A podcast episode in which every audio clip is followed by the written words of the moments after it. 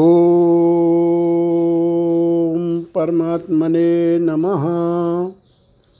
श्री शिव महापुराण रुद्र संहिता पार्वती खंड अथ चतुर्विंशो अध्यायः। देवताओं का भगवान शिव से पार्वती के साथ विवाह करने का अनुरोध, भगवान का विवाह के दोष बताकर अस्वीकार करना तथा उनके पुनः प्रार्थना करने पर स्वीकार कर लेना। देवा ऊचू नमो रुद्राय देवाय मदनांतकराय च स्तुत्याय भूरिभाषाय त्रिनेत्राय नमो नमः।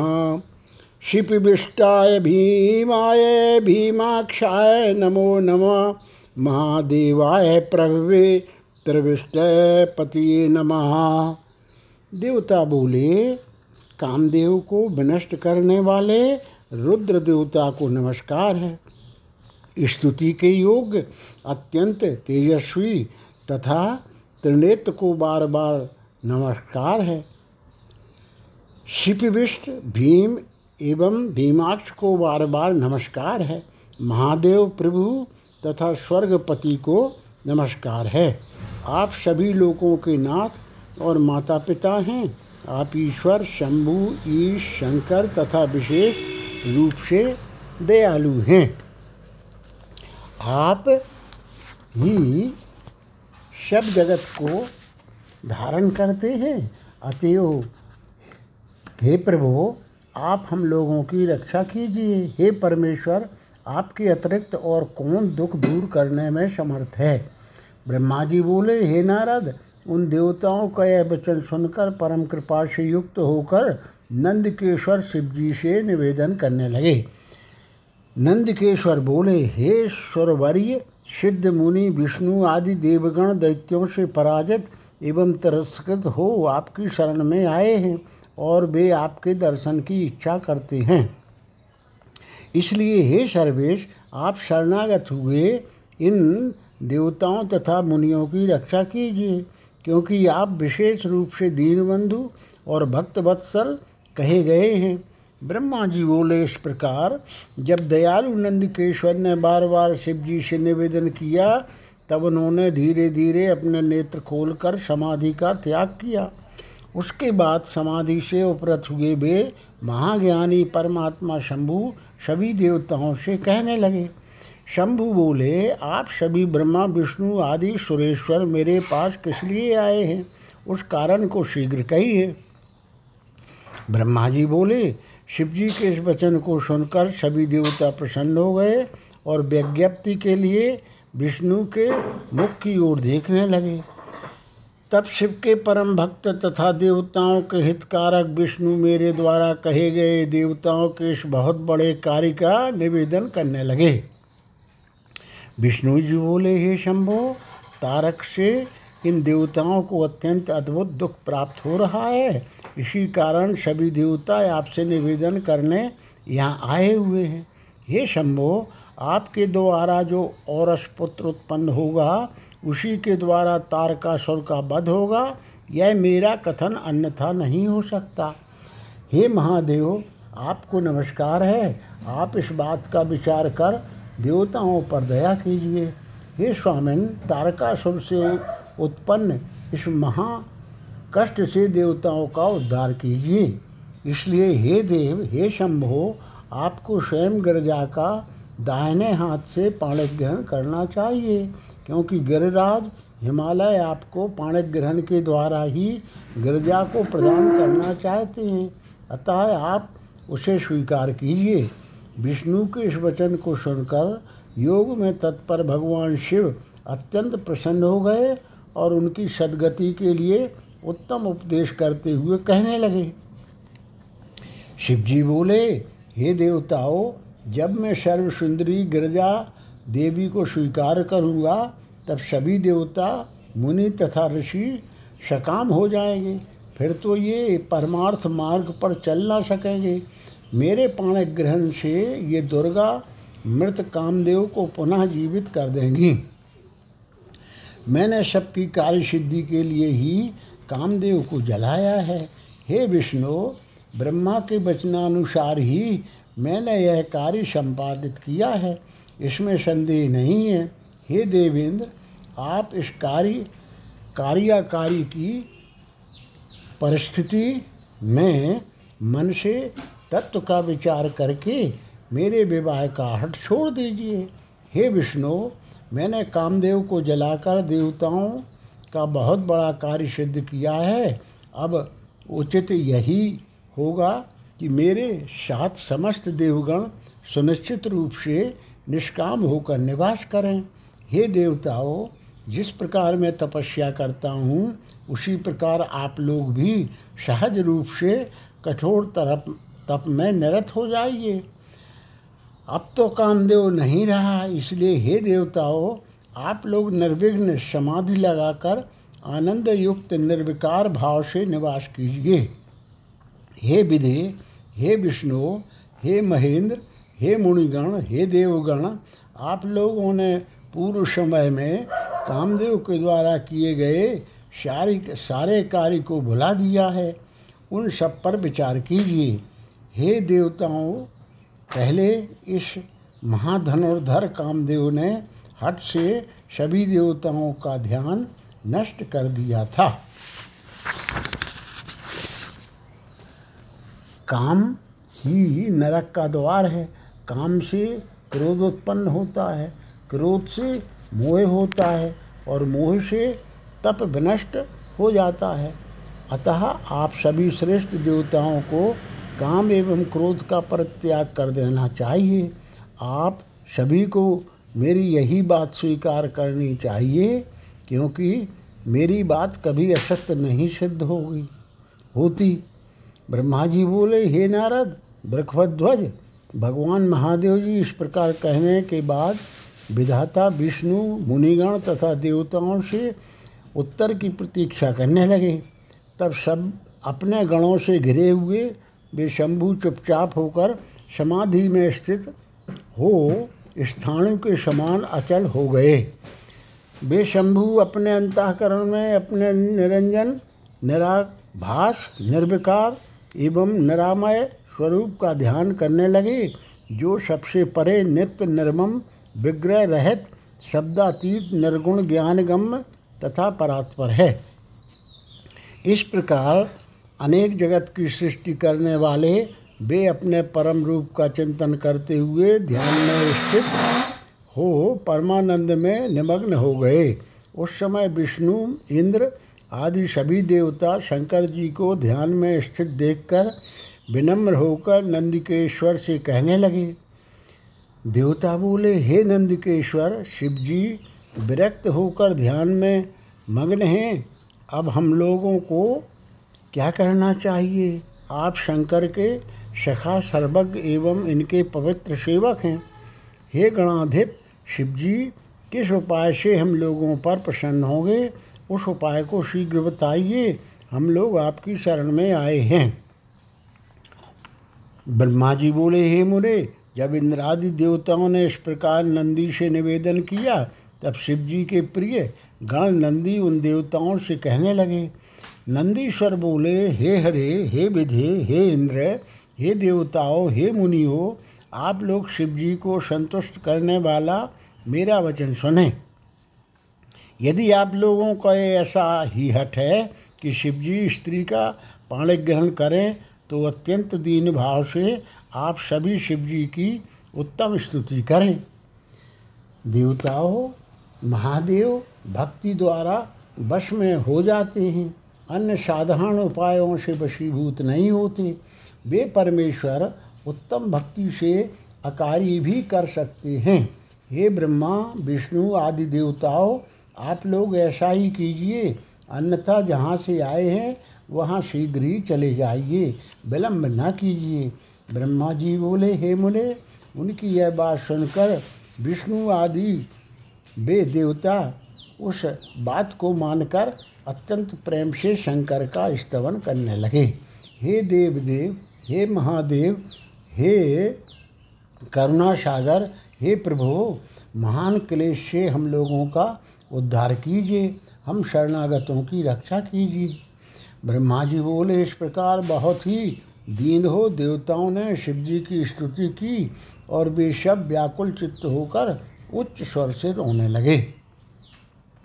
मुझे साथ लेकर विष्णु ने मन में शिवजी का स्मरण करते हुए परम भक्ति से युक्त होकर दीन वचनों से शंभू से प्रार्थना की।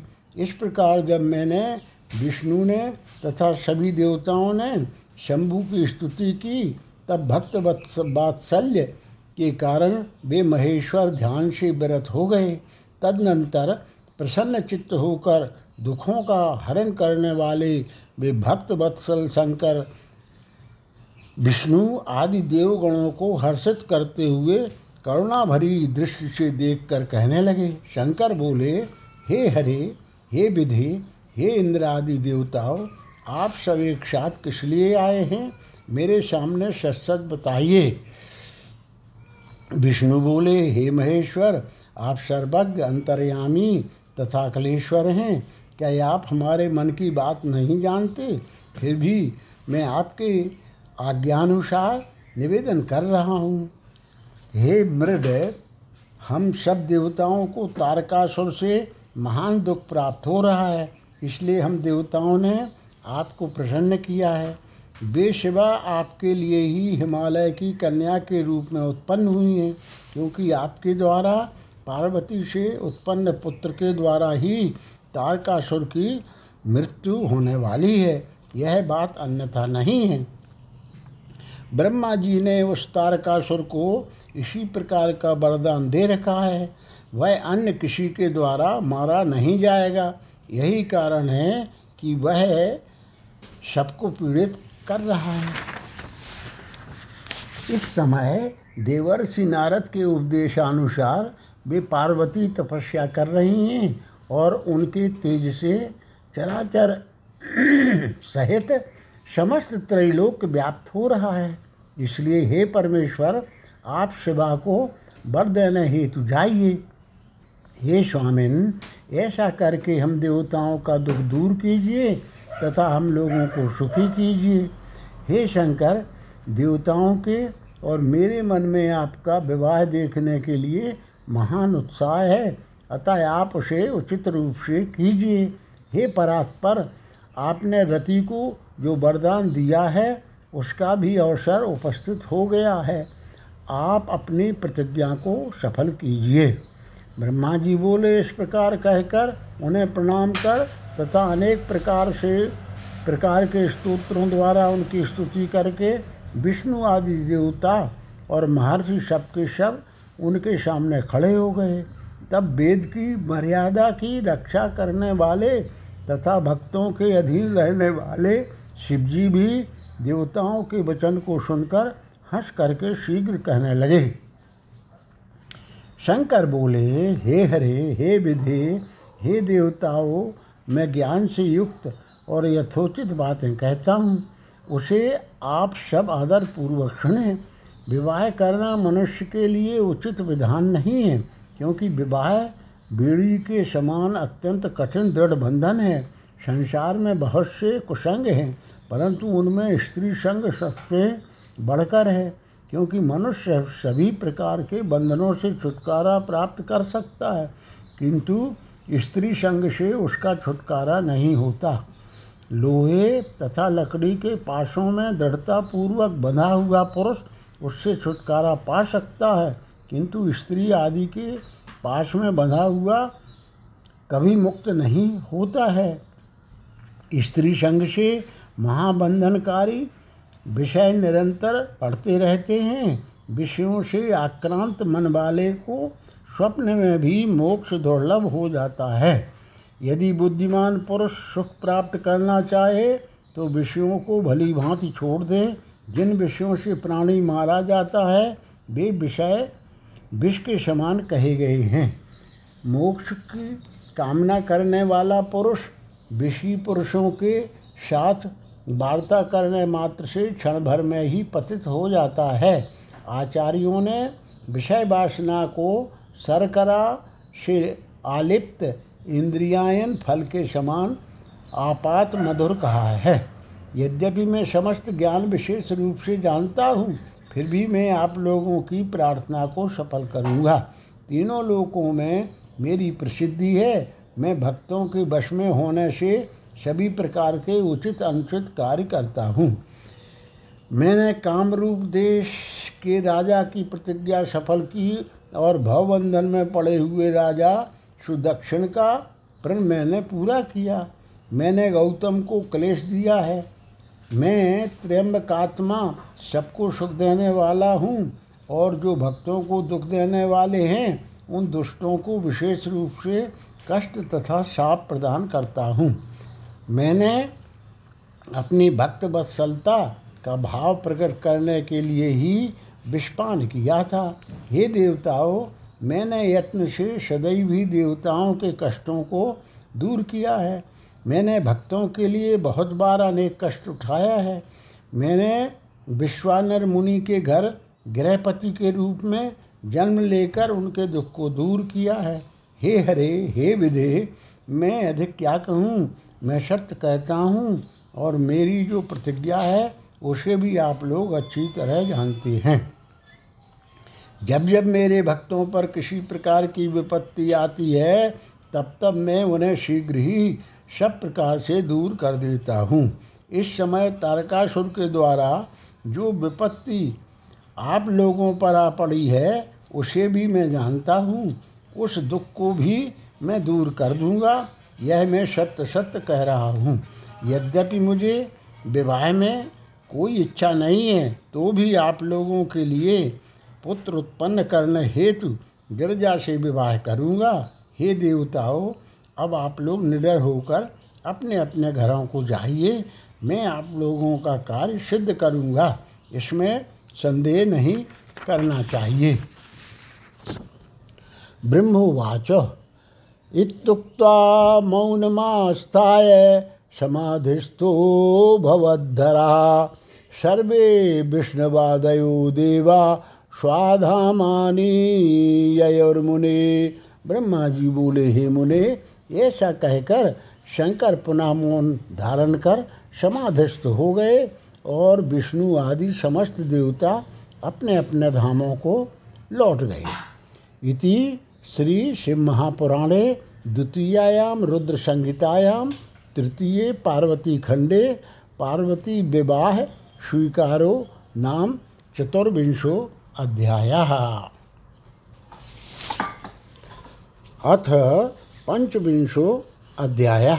भगवान शंकर की आज्ञा से सप्तर्षियों द्वारा पार्वती के शिव विषयक अनुराग की परीक्षा करना और वह वृत्तांत भगवान शिव को बताकर स्वर्गलोक को जाना। नारदवाच गतेषु तेषु देवेषु विधि विष्णुवादिकेषु च सर्वेषु मुनिषु प्रीत्या किं बभूव ततः परं किं कृतं शंभुना तातो वरं दातुं समागतः कियत् कालेन च कथं तद्वद प्रीतिमावह। नारद जी बोले, हे ब्रह्मन, उन ब्रह्मा विष्णु आदि देवताओं तथा सभी मुनियों के प्रेम पूर्वक चले जाने पर फिर क्या हुआ। हे तात, शिव ने क्या किया और फिर कितने समय के बाद तथा किस प्रकार वर देने के लिए आए उसे बताइए और प्रीति प्रदान कीजिए। ब्रह्मा जी बोले, उन ब्रह्मा आदि देवताओं के अपने अपने आश्रमों को चले जाने पर पार्वती की तपस्या की परीक्षा करने के लिए शिवजी समाधिस्थ हो गए। उन्होंने अपने आत्मा से ही परमात्मा में परात्पर निरवग्रह आत्मस्थित ज्योति को धारण कर विचार किया। वस्तुतः वे शिव ही भगवान ईश्वर बृहद्वज अविज्ञात गति जगत सृष्टा हर एवं परमेश्वर हैं। ब्रह्मा जी बोले, हे तात, उसी समय पार्वती ने भी महाघोर तपस्या प्रारंभ की। उस तप से शंकर भी अत्यंत विस्मित हो गए। भक्तों के अधीन रहने वाले वे समाधि से विचलित हो गए। तब उन जगत सृष्टा अर्ने वशिष्ठादि सप्तर्षियों का स्मरण किया। वे सभी सप्तर्षि भी शिव के स्मरण करते ही प्रसन्न मुख होकर अपने भाग्य की बहुत सराहना करते हुए वहाँ शीघ्र ही उपस्थित हो गए। उन महेश्वर को प्रणाम करके बेहर्षपूर्वक गदगद वाणी से हाथ जोड़कर तथा सिर झुकाकर स्तुति करने लगे।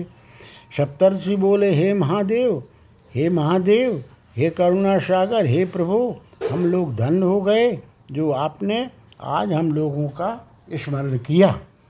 हे नाथ, आपने किस लिए स्मरण किया, हम लोगों को आज्ञा दीजिए। हे स्वामिन, अपने दास के समान ही हम लोगों पर कृपा कीजिए, आपको प्रणाम है।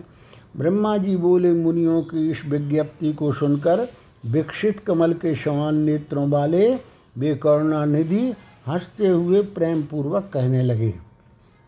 महेश्वर बोले, हे सप्तर्षिगण, आप लोग सभी प्रकार के ज्ञान में विचक्षण हैं तथा मेरा हित करने वाले हैं। हे तात, मेरी बात शीघ्र सुनिए। इस समय गौरी शिखर नामक पर्वत पर देवेशी पार्वती गिरजा अत्यंत दृढ़ चित्त से तपस्या कर रही हैं। हे ऋषियों, शकियों से सेवित उसने अपनी समस्त कामनाओं का त्याग कर बड़ी दृढ़ता के साथ मुझे अपना पति बनाने के लिए निश्चय कर लिया है। हे मुनि श्रेष्ठो, आप लोग मेरी आज्ञा से वहाँ जाइए और उसके प्रेम एवं दृढ़ता की परीक्षा कीजिए। हे सुब्रतो, मेरी आज्ञा है कि आप लोग उससे सर्वथा छलयुक्त वचन कहिए, इसमें संशय ना कीजिए। ब्रह्मा जी बोले, शिव जी की आज्ञा प्राप्त कर मुनिगण उसी समय उस स्थान पर गए जहाँ जगन माता पार्वती तपस्या कर रही थी। उन लोगों ने वहाँ साक्षात दूसरी तपा सिद्धि के समान तेज से देदीप्यमान और परम तेज की मूर्ति स्वरूपा पार्वती को देखा। हे सुब्रतो, उन सप्तर्षियों ने हृदय से पार्वती को प्रणाम करके उनसे विशेष रूप से सत्कृत हो विनम्र होकर यह वचन कहा। ऋषिगण बोले, हे शैलसुते देवी, सुनो, तुम किस उद्देश्य से तपस्या कर रही हो, तुम किस देवता को प्रसन्न करना चाहती हो और क्या फल चाहती हो, उसे इस समय बताओ। ब्रह्मा जी बोले, हे नारद, जब उन सप्तर्षियों ने इस प्रकार देवी पार्वती से कहा तब वे सत्य तथा अत्यंत गोपनीय वचन उनके सामने कहने लगी। पार्वती बोली, हे मुनीश्वरो, मैंने अपनी बुद्धि से जो विचार किया है उसे आपके समक्ष प्रकट करती हूँ। आप लोग प्रेम पूर्वक मेरी बात सुने। हे विप्रो, आप लोग मेरी असंभव बात सुनकर परिहास करेंगे, इसलिए उसे कहने में भी मुझे संकोच हो रहा है, पर मैं क्या करूं? आप लोगों के पूछने पर कह रही हूं। मेरा यह मन बड़ी दृढ़ता से हठपूर्वक दूसरों के वश में हो गया है और जल के ऊपर बहुत ऊंची दीवार उठाना चाहता है। सदा से भी पति हूँ, ऐसा मनोरथ लेकर देवर्षि नारद की आज्ञा प्राप्त करके मैं अति कठोर व्रत कर रही हूँ। इसमें मेरे मनरूपी पक्षी को यद्यपि पंख नहीं है, फिर भी यह हठपूर्वक आकाश में उड़ना चाहता है। करुणा सागर स्वामी शंकर मेरी उस आशा को पूर्ण करें। ब्रह्मा जी बोले, उनकी यह बात सुनकर वे मुनि गिरजा का सम्मान करके हंसकर प्रेम पूर्वक मिथ्या तथा छलयुक्त वचन कहने लगे। ऋषिगण बोले, हे पर्वतराज पुत्री, बुद्धिमती होकर भी तुमने व्यर्थ ही अपने को पंडित मानने वाले तथा क्रूर चित्त वाले उस देवर्षि नारद का चरित्र नहीं जाना है। वह नारद तो मिथ्यावादी और दूसरों के चित्त को भुलावे में डालने वाला है।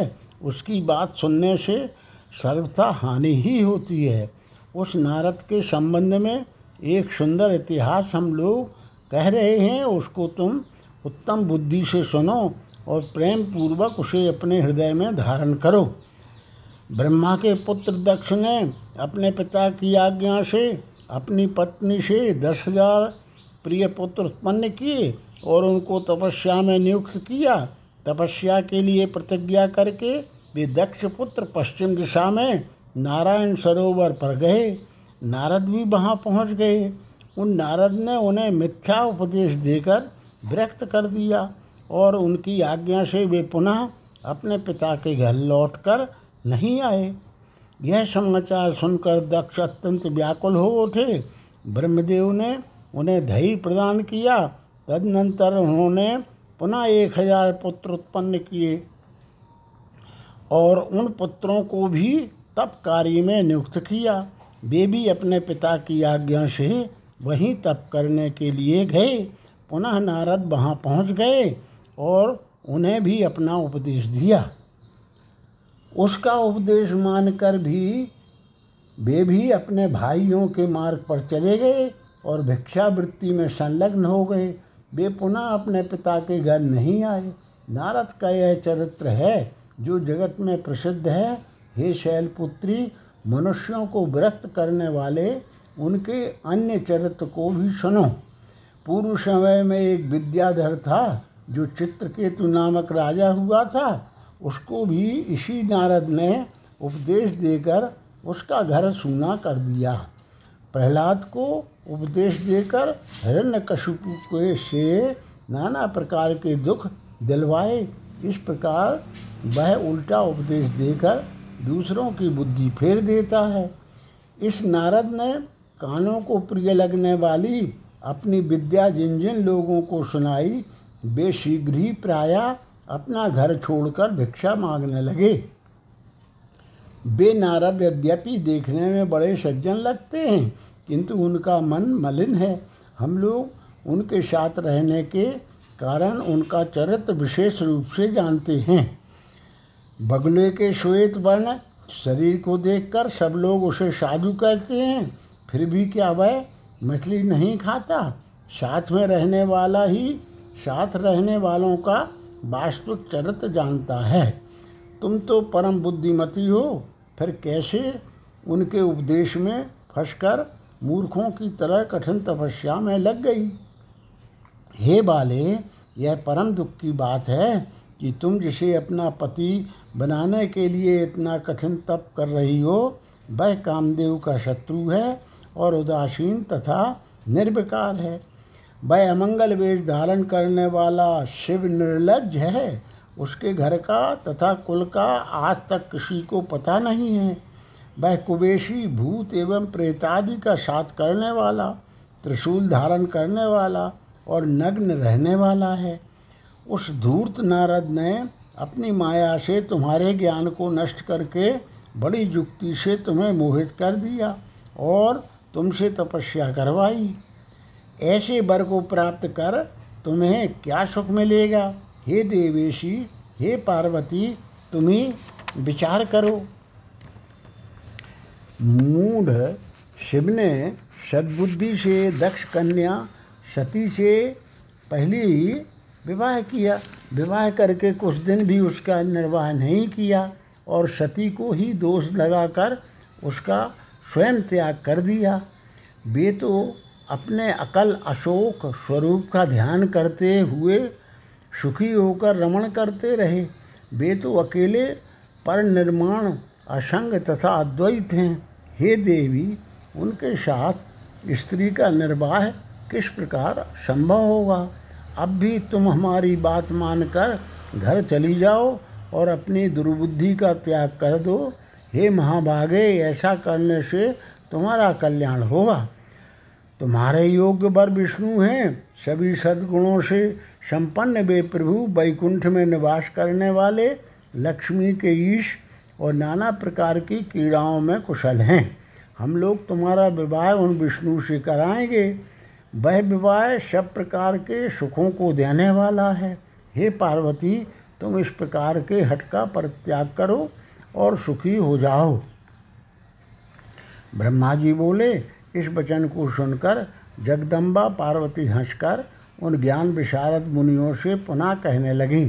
पार्वती बोली, हे मुनिगण, आप लोग यद्यपि अपने विचार से सत्य कह रहे हैं, किंतु हे दुजो, मेरा हठ नहीं छूटेगा। पर्वत से उत्पन्न होने के कारण मेरे शरीर में काठिन्य एवं हठ का होना स्वाभाविक है। ऐसा अपनी बुद्धि से विचार कर, हे ब्राह्मणों, मुझे तपस्या से मना मत कीजिए। मेरे लिए नारद जी का वचन सर्वथा हितकर है, मैं उनका परित्याग कदापि नहीं करूँगी। वेद वेत्ता विद्वान कहते हैं कि गुरु का वचन कल्याणकारी होता है। जिन लोगों ने बुद्धि से यह निश्चित किया है कि गुरु के वचन सर्वदा सत्य हैं, उनको इस लोक तथा परलोक में सदैव सुख प्राप्त होता है, उन्हें कभी दुख होता ही नहीं। जिन लोगों के हृदय में विचार नहीं है कि गुरुओं का वचन सत्य होता है, उन्हें इस लोक एवं परलोक में दुख ही दुख होता है, उन्हें सुख कभी नहीं होता। हे ब्राह्मणों, गुरुओं के वचन का किसी प्रकार त्याग नहीं करना चाहिए, चाहे घर बसे अथवा उजड़े। यह हठ मुझे सदा सुख देने वाला है। हे मुनिषत्तमो, आप लोगों ने जो वचन कहा है उस विषय में मैं संक्षेप में अपना विचार प्रकट करती हूँ। आप लोगों ने जो विष्णु को सर्वगुण संपन्न वैकुंठ में विहार करने वाला तथा सदाशिव को निर्गुण एवं निर्विकार कहा है, यह वह सत्य ही है। इसका कारण मैं आप लोगों को बताती हूँ कि शिव परब्रह्म एवं विकार रहित हैं। वे भक्तों के लिए ही शरीर धारण करते हैं। वे प्रभु कभी भी सांसारिक प्रभुता दिखाने की इच्छा नहीं करते, अतः परमानंद शंभु अवधूत स्वरूप से परमहंसों की प्रिय गति धारण करते हैं। माया में लिप्त रहने वालों को ही भूषणादि में अभिरुचि होती है, ब्रह्म को किसी प्रकार की कोई अभिरुचि नहीं होती। वे सदा से प्रभु निर्गुण अजय माया रहित अलक्ष्य गति एवं विराट हैं। हे दुजो, धर्म जाति आदि के द्वारा ही शंभु का अनुग्रह नहीं होता है। मैं तो गुरु के अनुग्रह से ही शिव को तत्वपूर्वक जानती हूँ।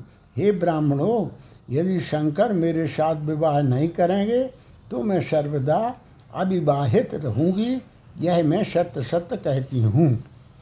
चाहे सूर्य पश्चिम दिशा में उदय हो, सुमेरु चलायमान हो जाए, अग्नि शीतल हो जाए, पर्वत पर कमल खिलने लगें, किंतु मेरा हठ नहीं डिगेगा, यह मैं सत्य कहती हूँ। ब्रह्मा जी बोले। यह कहकर और उन मुनियों को प्रणाम करके वे पार्वती विकार रहित चित्त शिव जी का स्मरण कर मौन हो गई। तदनंतर ऋषियों ने भी पार्वती का यह निश्चय जानकर उनकी जय जयकार की और उन्हें उत्तम आशीर्वाद प्रदान किया। हे मुने, शिवा की परीक्षा करने वाले वे मुनिगण उन देवी को प्रणाम करके प्रसन्न चित्त होकर शीघ्र ही शिव स्थान को चले गए। तत्र गत्वा शिवं नत्वा वृत्तान्तं विनिवेद्य च तत विनिवेद्य तत तदाज्ञां समनुप्राप्य स्वरलोकं जगमु राधरात। वे लोग वहाँ जाकर शिव को प्रणाम करके उस वृत्तांत का निवेदन कर उनकी आज्ञा प्राप्त करके आदरपूर्वक स्वर्गलोक को चले गए। इति श्री शिव महापुराणे द्वितीयायाम रुद्र संहितायाम तृतीये पार्वती खंडे सप्तर्षिकृत परीक्षा वर्णनम नाम पंचविंशो अध्यायः।